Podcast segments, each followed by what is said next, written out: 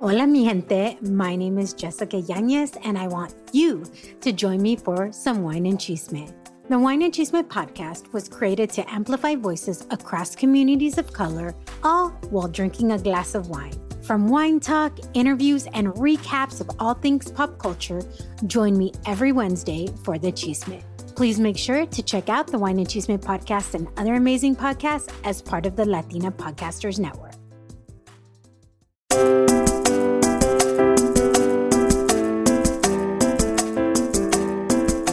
Hola, hola, mi gente.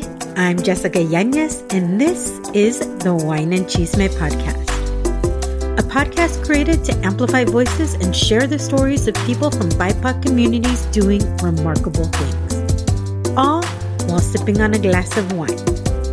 So welcome to your new Wednesday.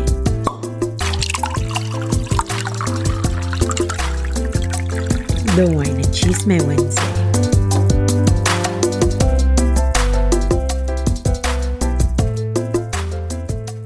Hola mi gente, so welcome to another episode of the Wine and Chisme podcast. I am here with Rosalinda Mendoza, C E O and co-founder of Mocel Mezcal. Hola Rosalinda, how are you? Hola.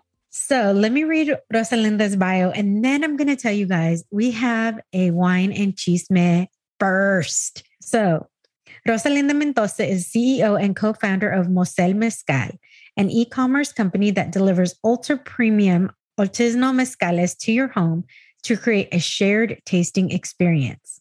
Rosalinda was born and raised in rural Washington to farmworker immigrants from Michoacán, Mexico. Between growing up in the farmlands of Washington State and visiting her grandparents in rural Michoacán, she understood and appreciated the hard work of cultivating and making real food and beverages. Rosalinda and her sister co-founded Mocel Mezcal, which crafts mezcales from Michoacán using four hundred year old artisanal methods with two ingredients, agave y agua.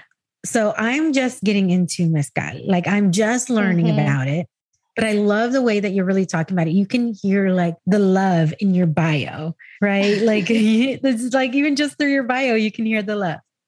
This is the very first episode. I am not drinking wine. Oh.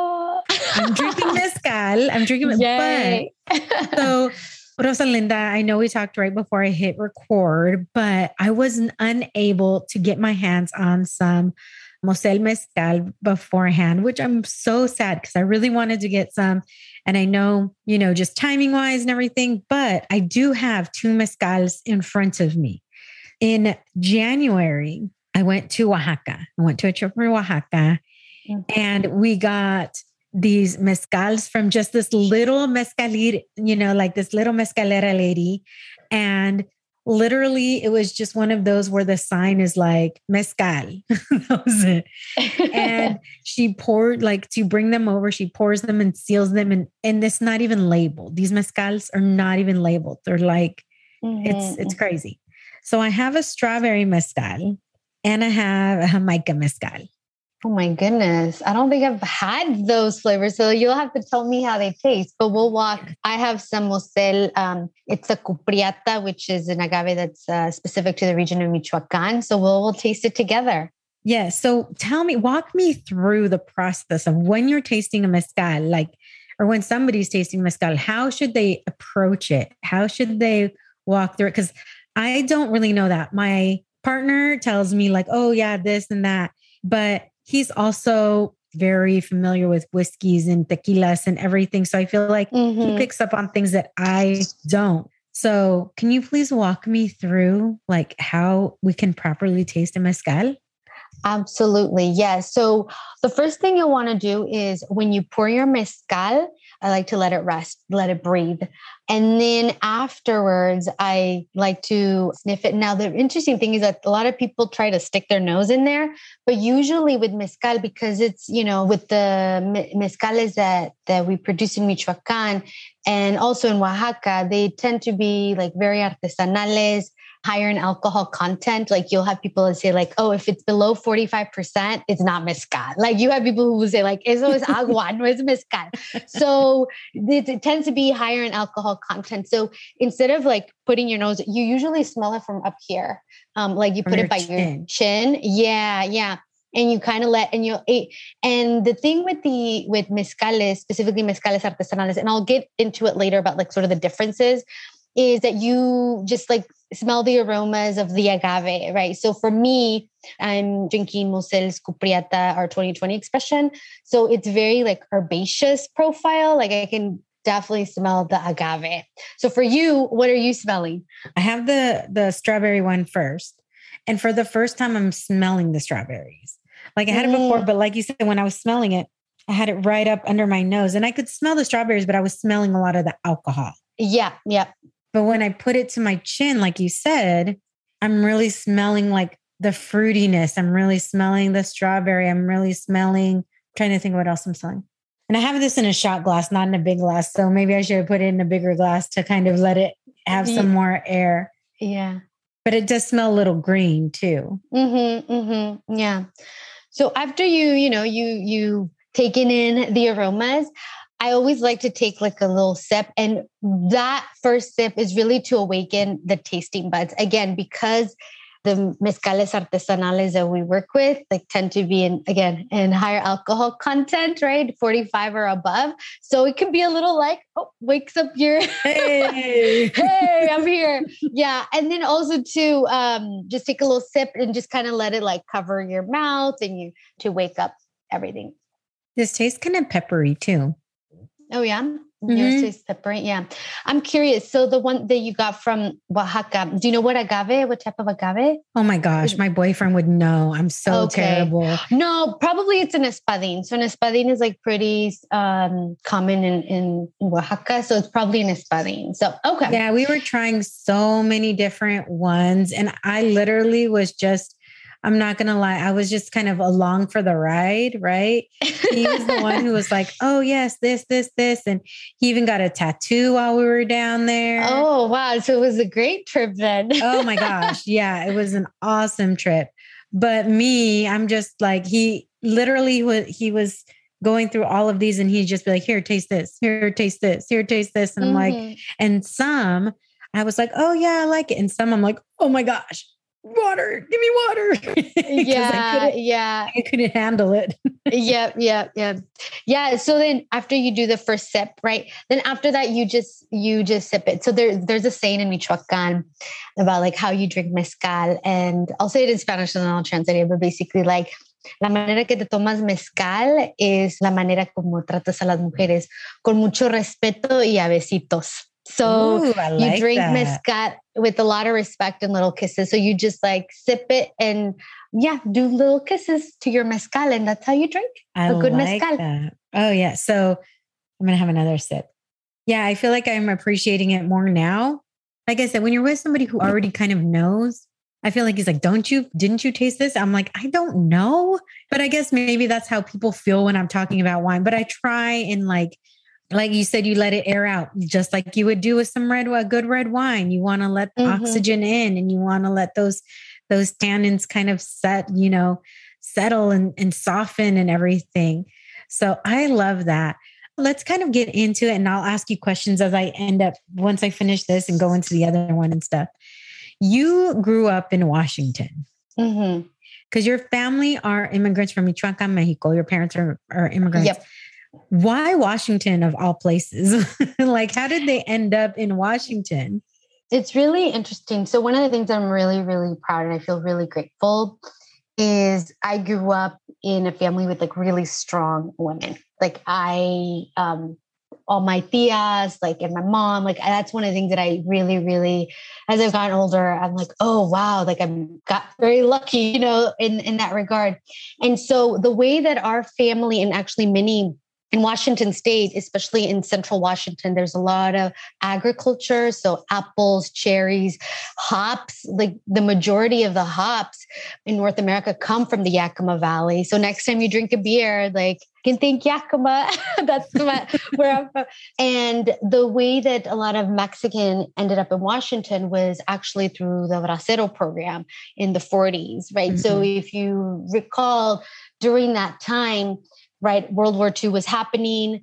Men went off to war. A lot of the farms in the Yak, and again, I'm just speaking for the Yakima Valley. I can't speak for other, but in, but in a lot of the farms here in Yakima Valley and in Washington State were also owned and managed by Japanese Americans. And so we know what happened to them, right? They oh, got wow. interned, right? And yeah. so all of a sudden you had all the men that went off to war. You had the Japanese, uh, you know, Japanese Americans that were placed in internment camps, and people needed to work the land. So at that time, that's how the U S did this guest worker program, this Bracero program, this agreement. And I think what's so fascinating, I don't know if a lot of people know that, but when, I mean, at that time, like the Mexico had the upper hand in negotiations because people weren't coming to the U S. Mm-hmm. And one of the things that um, the Mexican government asked the U S was like, okay, yes, we will allow, you know, our Mexican citizens to come and help you work in the U S, but they specifically said they cannot go to Texas because, as you know, there were a lot of lynchings of Mexican Americans. Yeah. And so Washington, Oregon, California were the states that the Bracero program was allowed to go to. So that's how our family ended up in Washington State. And the reason I, I started by saying, like, I come from a family, I'm like, I'm so grateful coming from a family of strong women, is that my mom's oldest sister, my tia, she at the time was like, you know, sixteen, right? Had just gotten married. She's from the rancho in Michoacán, and her husband is going to go off, you know, and this is in the like late fifties, sixties, right? The program was still going, was going to go off to be a bracero. And at that time it was mainly men that would come. And my tia was like, no, I'm going with you. So because of my tia, she like came with her husband and was like, you're not going to leave me behind. I'm going mm-hmm. with you. And was one of the few women, right, that was like working in the field. And then eventually that's how my mom and our rest of our family ended up in, in Washington State. And so that's really how a lot of families from Michoacán and Jalisco and Colima and Zacatecas kind of ended up in Oregon and in Washington. Oh, wow. You know, and I need to ask when... I don't know at what year my, my grandpa moved. He's from Jalisco. Mm-hmm. And I don't know what year he moved here, but you're just making me what every time I talk to people and I, th- and I learn, like I ask pe- people, my family, a little bit more, a little bit more, because some things I know a lot of and some things I don't mm-hmm. know. Yeah. And it just makes me like, every time I talk to somebody and like right now from you, I'm like, oh, you know what? I never knew what year my grandpa came here. And he did used to work the the citrus and avocado fields here in San Diego, in, in North County, San Diego. And then my grandma used to be one of the packers. So in Orange County, you know how they have like those big packing plants. That's when my, and my grandma used to work in, in those and stuff. So it just makes me wonder, like now you're making me wonder, I'm going to need to find this out. Yeah. What yeah. year? Because I know my grandma didn't use the Bracero program, but I wonder if my grandpa did. That just makes me. Yeah, no, I mean, and you know, what's so fascinating about the Bracero program to me is that even like this concept of like what it means to be a U S citizen, right? So for example, I have a cousin who from the Yakima Valley who married someone whose family is from Zacatecas. And what I think was so interesting is that, you know, her husband immigrated from Zacatecas when he was like fourteen. So recently, like in the nineties, right? But the way he was able to come to the U S was because his grandma was born in California. They had worked in the field in California, right? So like they had worked, they went back, the, you know, the, the grandchild comes to the U S. And so it's so interesting, these like yeah. connections. I, I think one of the things that Mexico and U S, like we're so interconnected. One of the things that uh, Mexico and the U S and like, you know, California, Oregon and Washington, like, like we share is most precious resource, which is its people, right? Mm-hmm. Oh, absolutely. And we understand that. And I know a lot of people understand that, but there's so many, so many people who don't understand that. Yeah. There's so many people who don't understand like everything that happened during the pandemic, you know, who was out there making sure that the food was picked and making sure that food got on people's tables instead of looking at it with such a, with a wide eye of what's happening is really what should have happened, right? If people like seeing it, but they see it with such a telescope of what's going on and not paying attention to everything else. They just see one very, one thing. And mm-hmm. it's just, yeah, it's crazy. Yeah. When did you start hearing about these stories growing up? Were these things that you were hearing about growing up? Did you hear about your parents, or did you witness your parents going out and, and working agriculture and everything? Yeah, it was a combination of everything, right? So um, I'm the oldest of, of five. And I would say the three of us, we all worked in the fields with our parents as kids. Back then, you could take kids. So we worked like the apples and cherries. So we grew up, you know, in the nineties. And then as far as like the stories, I'm very preguntona. I just, I'm always curious. Like I, I like that. to ask questions.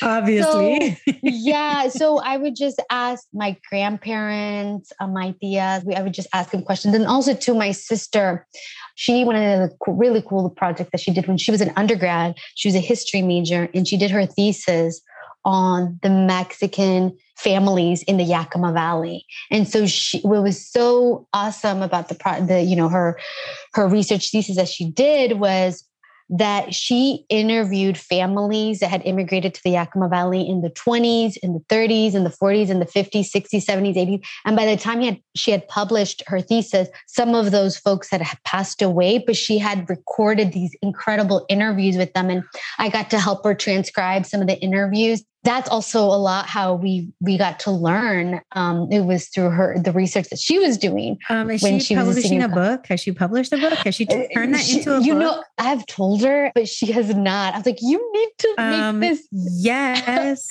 yeah. Tell her now she needs to come on, and I we need to hear these stories. Yeah. One of the things that I remember from her research was so the Yakima Valley. It's a, a combination of like my family, right, that came directly from Mexico, and also a combination of Tejanos, right, that followed the, basically the crops, right? So you have families that were from Texas, and then they just followed the, okay, you know, we're going to go to Wyoming. And, you know, I think Wyoming and Montana were like the beets or something, the sugar beets. And then they would end up in Yakima for the apple and cherry harvest and things like that. So what I found so fascinating is how every earlier generation, you always had these two perspectives. You had one where you had people who uh, moved to the Yakima Valley in the seventies and they talk about how hard it was. I mean, my mom, I mean, she shares stories about how like they had to sleep out in the fields, right? Because like I N S was like on the drive there. And so they couldn't go back to their house where they were sleeping. So they would sleep out in the fields overnight until they left. Or like one time, like my tia was like going to baptize her daughter and the police and the I N S would like be right in front of the Catholic church, right?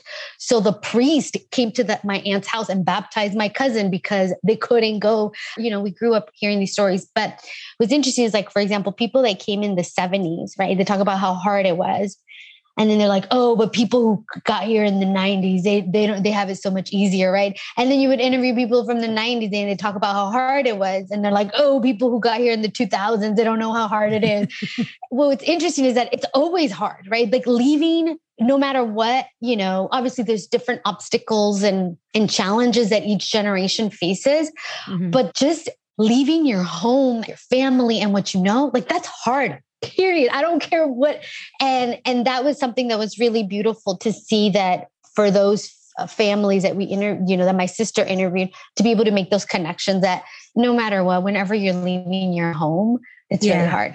I mean, I've interviewed a lot of people who've left Mexico or left other places and come here. And in fact, there's uh, the owners of Athena Collective. They're two Mexicanas that were, you know, six and eight when they moved here. And they moved to Texas. They moved to the outskirts, you know, to a, a suburb of Dallas. And they were talking about how difficult it was.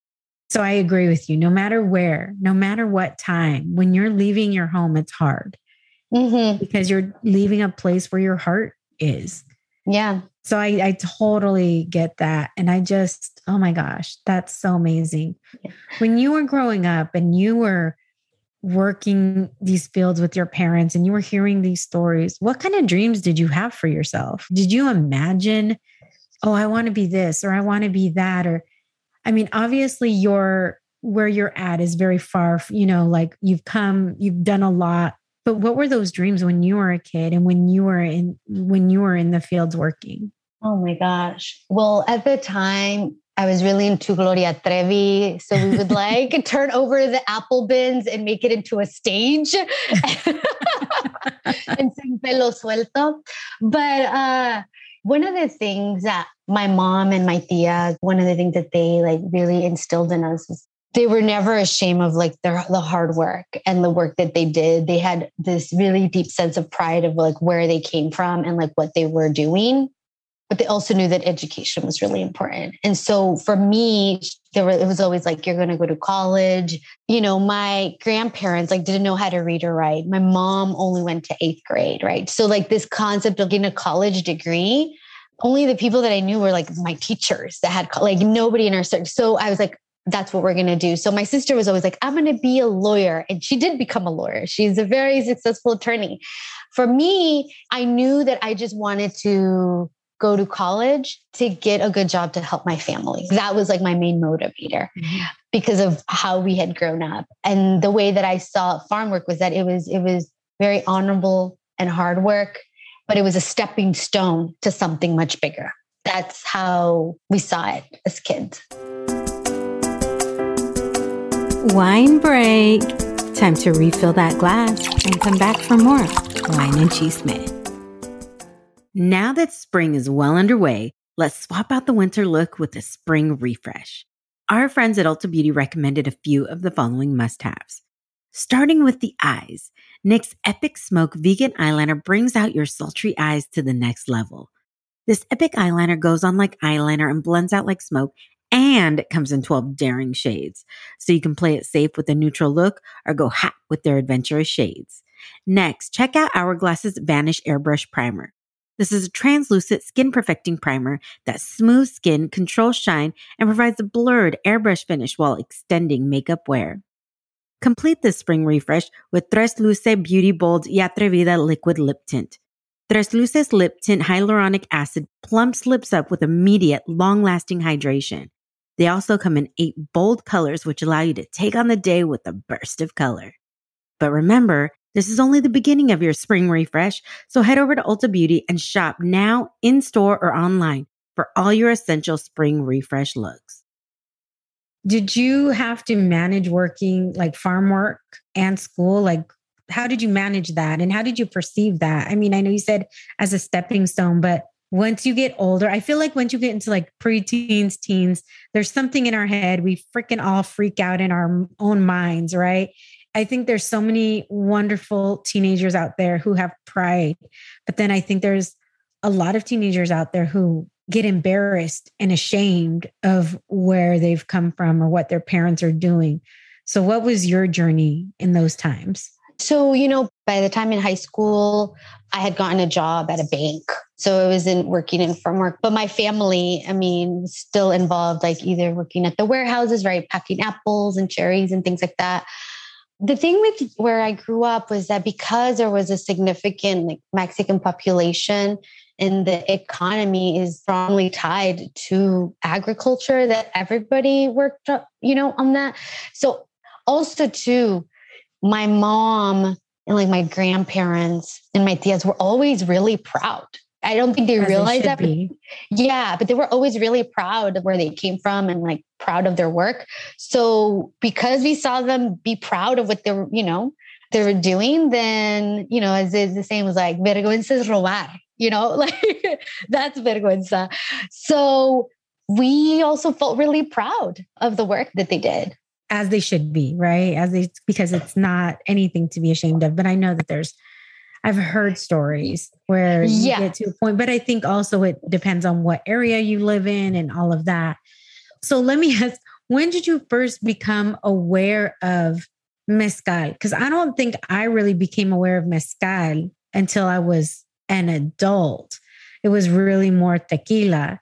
And why don't, and can you share the difference between mezcal and tequila? Because I think a lot of people aren't aware of what those differences are. Yeah, absolutely. So the differences is, I think about it in three ways. So one is the differences is in the plant, right? The agave that is used. The second thing is the process that is used to make it. And then the third is the region, like where it comes from.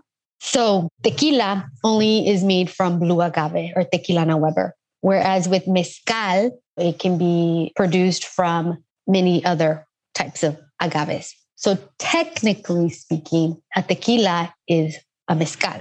So probably one hundred years ago, people called tequila mezcal, like, oh, the mezcal from tequila, right? It was a distilled agave, for just blue agave, but it was from the region of tequila. So that's on the agave side. So tequila is just blue agave. With mezcal, there's different varieties of agave. Second thing is a process. I would say that most tequilas, not all of them, but most tequilas use a modern distillation process. Autoclaves, like when you go in, you'll see a lot of stainless steel, and it's really meant to, you know, the production is meant more for efficiency, right? To produce a lot of barrels of tequila. With mezcal, the process is very artisanal in the sense that the way that you cook the agave is in this earthen oven, right? The way that you distill it, distill the agave is in these copper stills. So for example, in Oaxaca, when you went, you probably saw like the copper, and it was a lot of like brick, right? A lot. Yeah, and we the, saw the how, the mule going around. Oh, the taona, the yeah. way they crush it. Yep, yep. Yeah. In Michoacán, the way we distill is using a wooden still, which is very unique to the region of Michoacán. And then also too, the fermentation, right? So when you went to Oaxaca, you probably saw like these big kind of wooden vats, like these barrels almost, yeah. where they like put the agave mash and they let it ferment. In Michoacán, you do see a little bit of that, but typically it's, there are these underground pilas. They're like these pilas and they're covered in wood, and that's where the fermentation happens. So the process, again, is using these really ancient distillation methods to make the mezcal. So the production tends to be smaller batch. I mean, I can't speak for Oaxaca, but like in Michoacán, just to give you an idea of like what we're talking about, usually like a tequila or whiskey distillery, right? They're like distilling over ten thousand liters a month, right? In Michoacán, the vinatas, and we call them vinatas, in Oaxaca, they're called palenques. So the vinatas in Michoacán, like most are distilling, you know, in one vinatiada, in one distillation, we're talking about like three hundred to six hundred liters. So oh, they're wow. very small batch. Yeah. yeah. So we talked about the plan, we talked about the process. And then the third is the region, where they come from. So for tequila, there's a couple regions. Jalisco is the, the one that's known the most. Actually, Michoacán also has denomination of origin for tequila. So you probably have had Michoacán tequila, but they probably just call it like Jalisco for like marketing purposes. But the majority comes from Jalisco, the tequila. With mezcal, there's also a region. So Oaxaca is one that has denomination of origin for mezcal, Guerrero, Zacatecas, obviously Michoacán. And so there's a couple others like El Estado de Mexico, Durango. So there's a couple regions. And what's so fascinating about those regions is like the agaves that they use are different, right? Because it's whatever specific to the region. Mm. And then also the distillation process, right, are also very different. Because again, they're specific to what the environment and, you know, what was there at the time. So those are the differences. Any questions on that before I dive in? No, no. I think it's really fascinating listening to the different regions that have it, the different distillation processes. I think that's really cool to hear about. Now we're just going to have to make a trip to Michoacán and, and figure out yes, go see those know. ones. Yeah, let me know. Yeah. And so at Mocel, you know, we're a mezcal from Michoacán. We use a wooden still, again, which is very unique to the region of Michoacán. And then the agaves that we use are, you know, we use a cupriata, the iñakidens, again, because there, there are these agaves that are specific to, to Michoacán. Whereas, like, for example, in Oaxaca, you have like espadín, tepestate, all these other agaves, again, that are specific to the region. And they're also really incredible. But for us, it was important to, obviously I'm biased because my family's from Michoacán. So I was like, why isn't there more mezcal for Michoacán? And so I guess to answer your question about like how we got introduced in, into the mezcal. So mezcal was always there, like growing up. So we grew up between, you know, going from Washington State to Michoacán as kids, we would go back and forth. And so mezcal was always there. And that was something that like older people drink, right? Mm-hmm. Um, specifically older men. And then also too, my grandma would use it for medicinal purposes. When you had resfriado, like they would put oh, it yeah. on you. The yeah. lady, the mezcalera lady that we went to, she had a whole thing for different medicinal purposes. Oh, this is for your digestion. Oh, this is for this. Oh, this is for this. Yeah. Yeah. So that was my introduction to it, just being around it. It was, I would say it was until we were much older that, and, you know, we could drink, that when we would go back and forth between Mexico and the U S, that we would bring bottles of mezcal. And as I shared earlier, I, you know, was frustrated that there wasn't mezcal from Michoacán in the States. At the time, I didn't realize that that was like a super loaded question. But also too, you know, my sister and I, we became so passionate, you know, when you're passionate about something. And for us, we were passionate about making sure, how do we ensure that the mezcal culture in the U S considers the history, the culture, the land, and the way it connects people. And so for us, it was really important that, like, if we don't tell our story, like, someone else is going to tell it. So that's when we decided to make the jump. Okay. So going back to that, because obviously there's all this celebrity tequila, right? There's all yeah. this celebrity tequila, and there's a lot of push for, especially within our community, to drink tequila from Latino-owned brands, right? I'm very mm-hmm. much about supporting Latino-owned wine brands. Are there any celebrity-owned mezcal? I don't know if there are or not. And how do you feel about that? Because I know how I feel about it, right? I, feel, I, I mean, I think that there's a way to show respect, but then you look at something like, let's just take a very big example, right? You have somebody like Kendall Jenner with her eight one eight tequila, and who couldn't even say, like, she wasn't, they weren't even saying like tequila blanco before. It was like blanco tequila. And we're like, okay, first of all, you can't even do that correctly. And then the whole commercial, truly just not, a, that's not appreciating the culture. But you're talking about the connection of, of all of these things to the land, to the culture. Have you seen that in the mezcal world? And do you think that will happen? We have seen a little bit of that. Um, there are, there's a Mexican actor who is like Ojo de Tigre, I think it's called. So there's a couple, there are a couple of celebrity mezcal brands out there.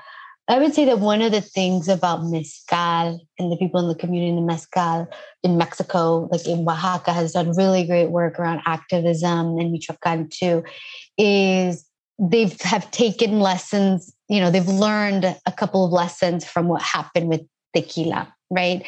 And so they're trying to make sure that how do we, because what happens is when you start mass producing, there are pressures to try to industrialize the process.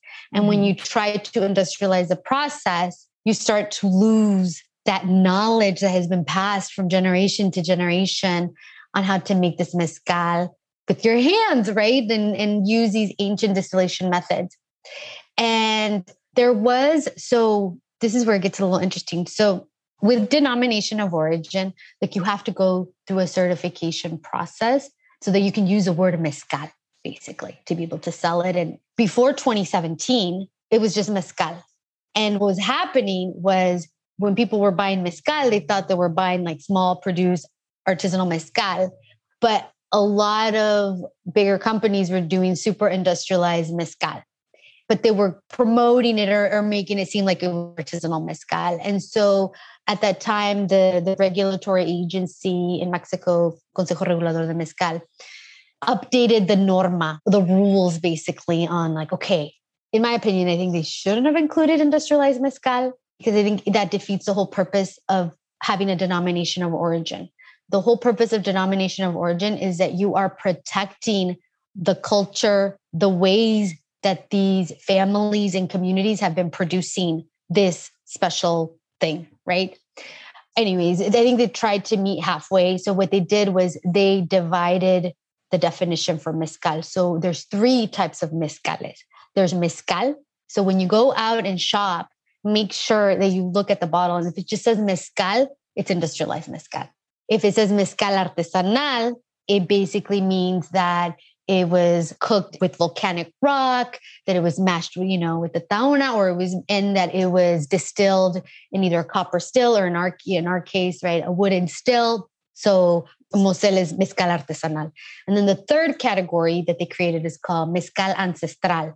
And basically is the same thing as mezcal artesanal, except that it uses clay pots. So basically, so I always tell people, like, buy mezcal artesanal or mezcal ancestral, and you should be good with that. But Ooh, um, thank yeah. you for sharing that. So yeah. I'm going to try them. I've already tried this one. This is my, the Jamaica Mezcal.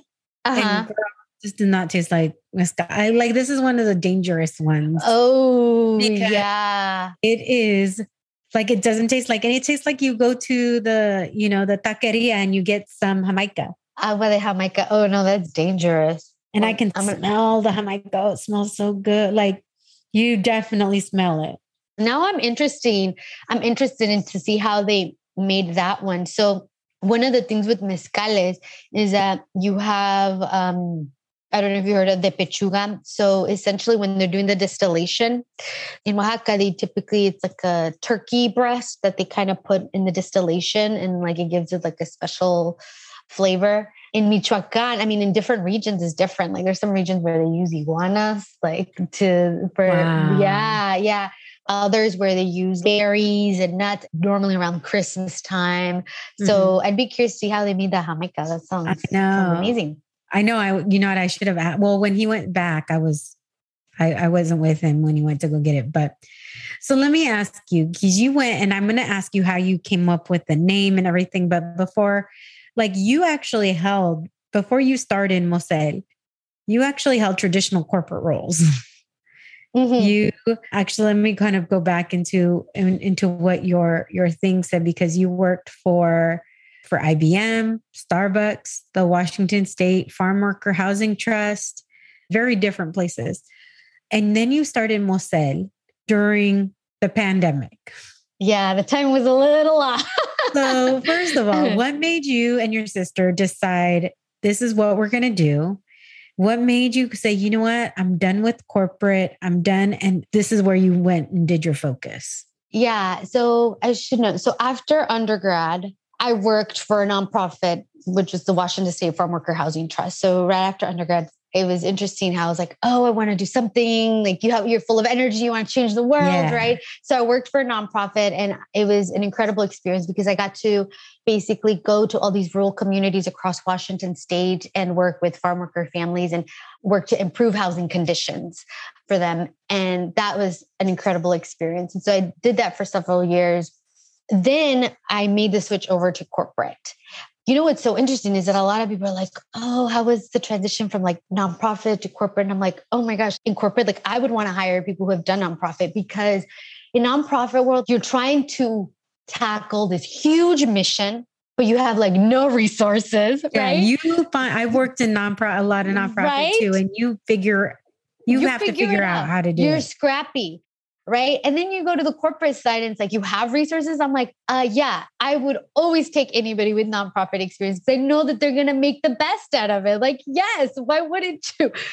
When I made the transition over, I think at that point it was just more because I wanted to see if I could do it. And so I, and it was in marketing and sales roles.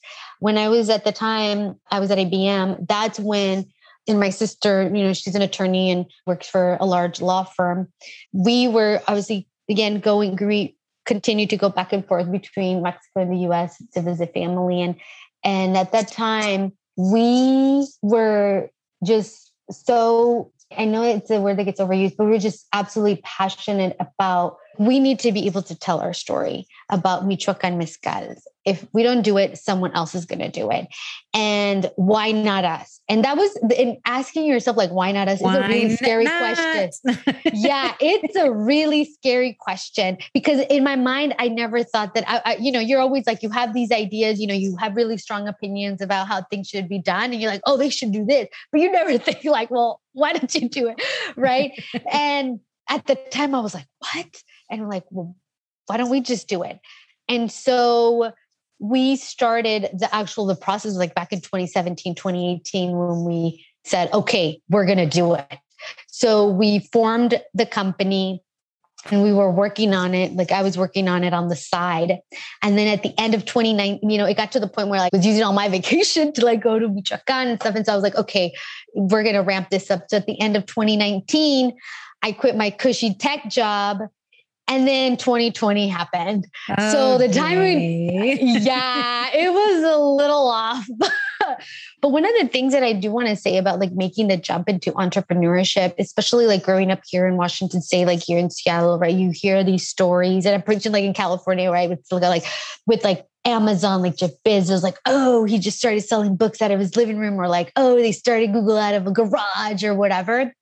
But the one thing that people never talk about is that to make the jump is really hard. And for example, like Jeff Bezos, like his dad gave him three hundred K, like to start it. So like, and I'm not saying that there's nothing wrong. Like there's nothing wrong with your parents giving you three hundred K. Like I hope to give my kids three hundred K so they can start their startup. But that part never gets told. They just yeah. talk about like, oh, they start out of their garage and like, mm. and making the jump.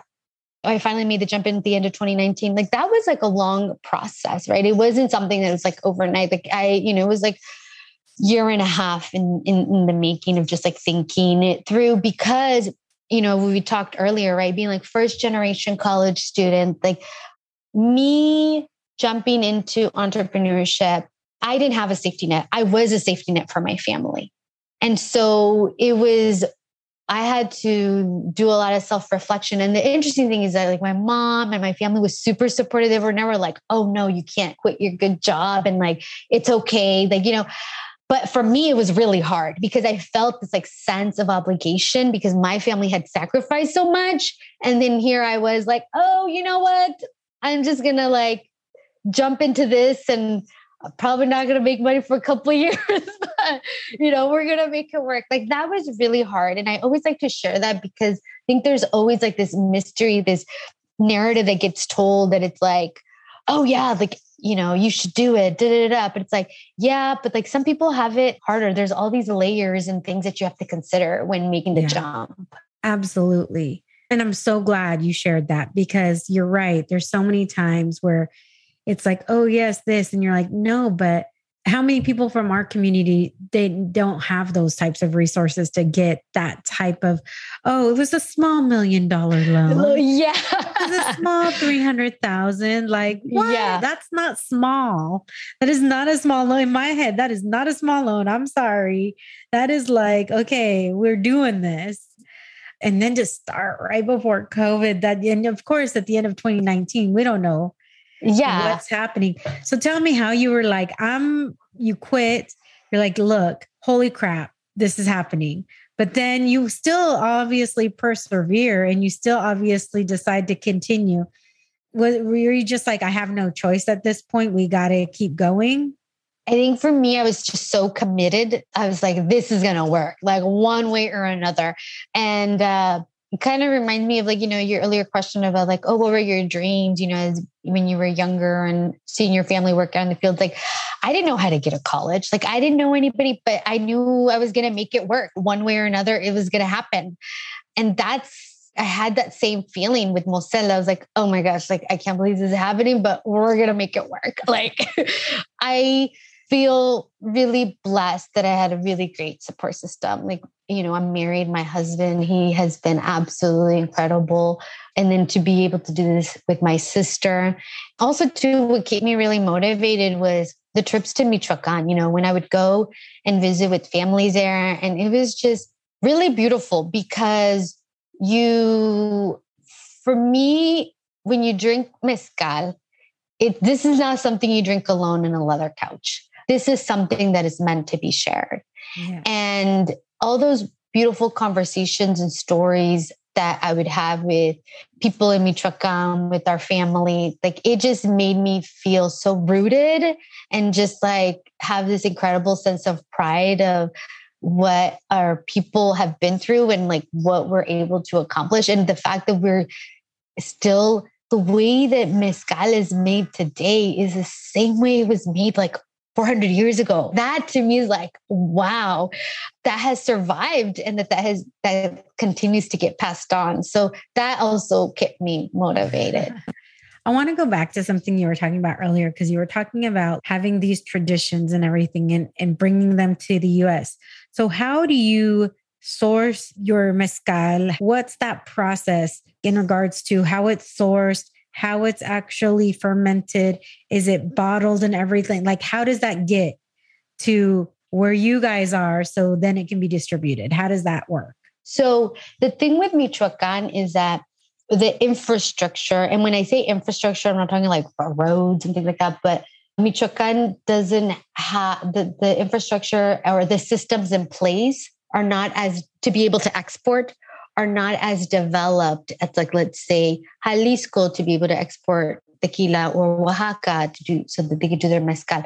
So we had to start from scratch. So we're part of a co-op distillery in Michoacán that's made up of agave farmers and mezcal producers. And many of these families have been producing mezcal for, for generations. And so we worked with them alongside together to get certified, because in order to be able like to say, to be able to bring it into the U S and to use the word mezcal, we had to get the certification.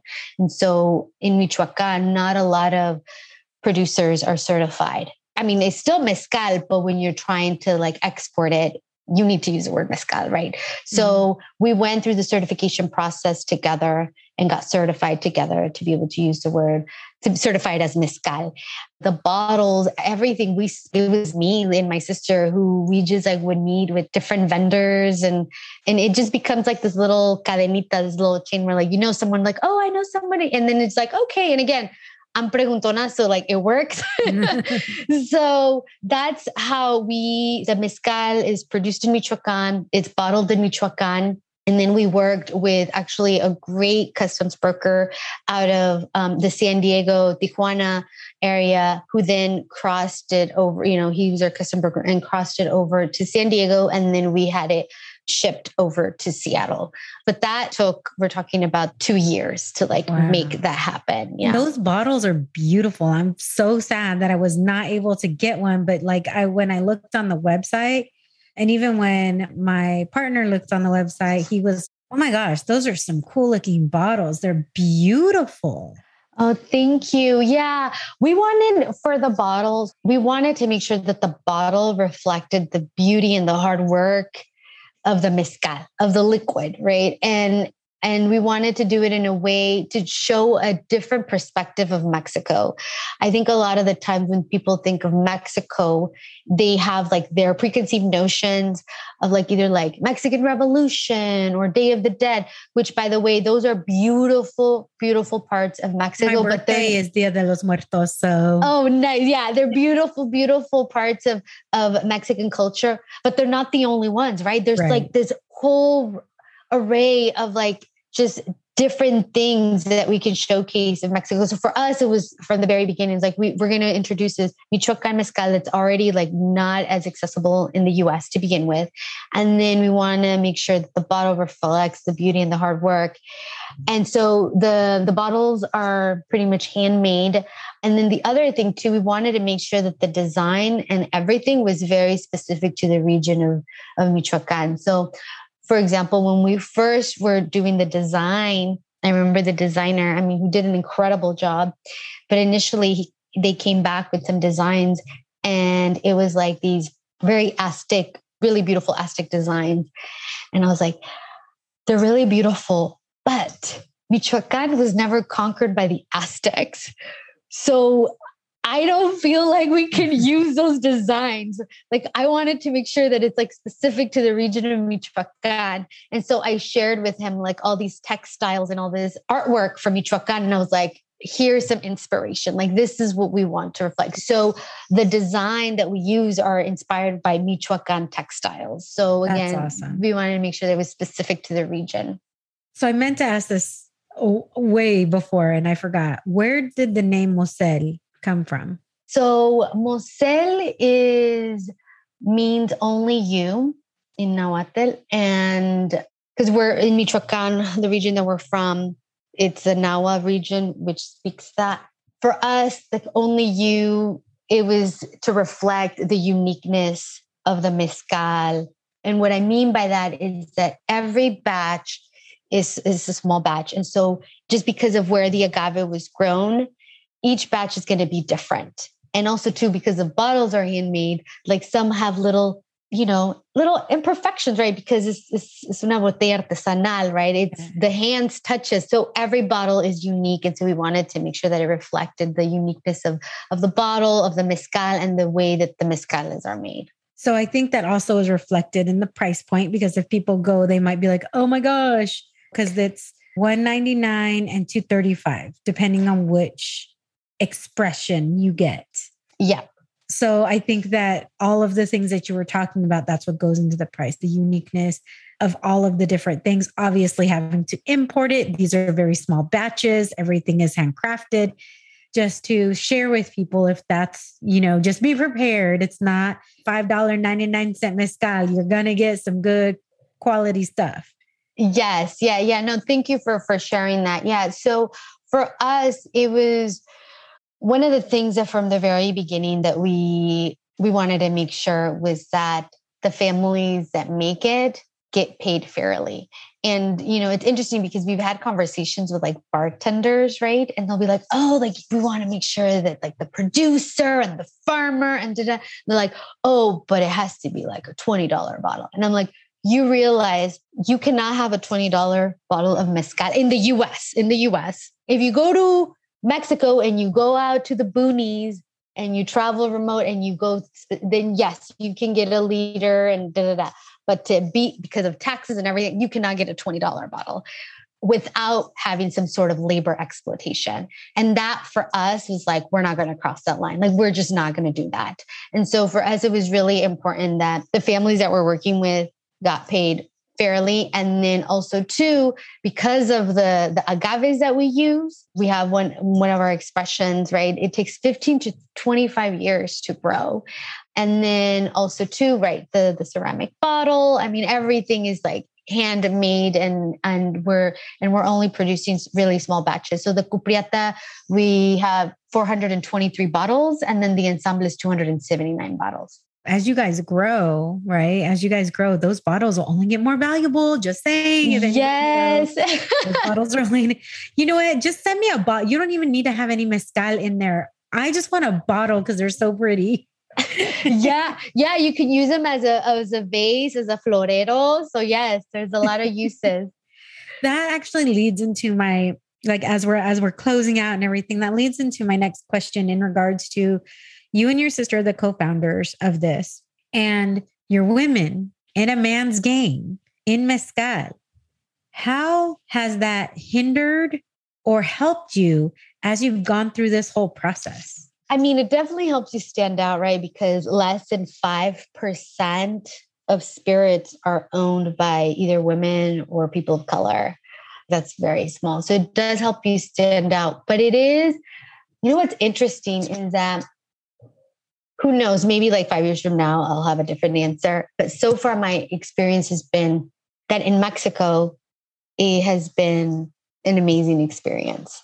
Where I have experienced sort of the, the tension, I would say, has been, you know, and I would say like microaggressions, right? So, I mean, a perfect example, I remember early on, like we went to this like importer, like this industry event here in Seattle, and like Seattle, like super progressive, right? Very open-minded, you know, they, they, they, they, that's like the reputation that they have. Right. Right. So I go with my husband, and he is not involved, you know, in mezcal. He, he's a big whiskey drinker. He'll drink, he loves our mezcal, but he's not, it's me and my sister who run everything. So, but I was like, hey, you should come with me. He's like, okay. So we go.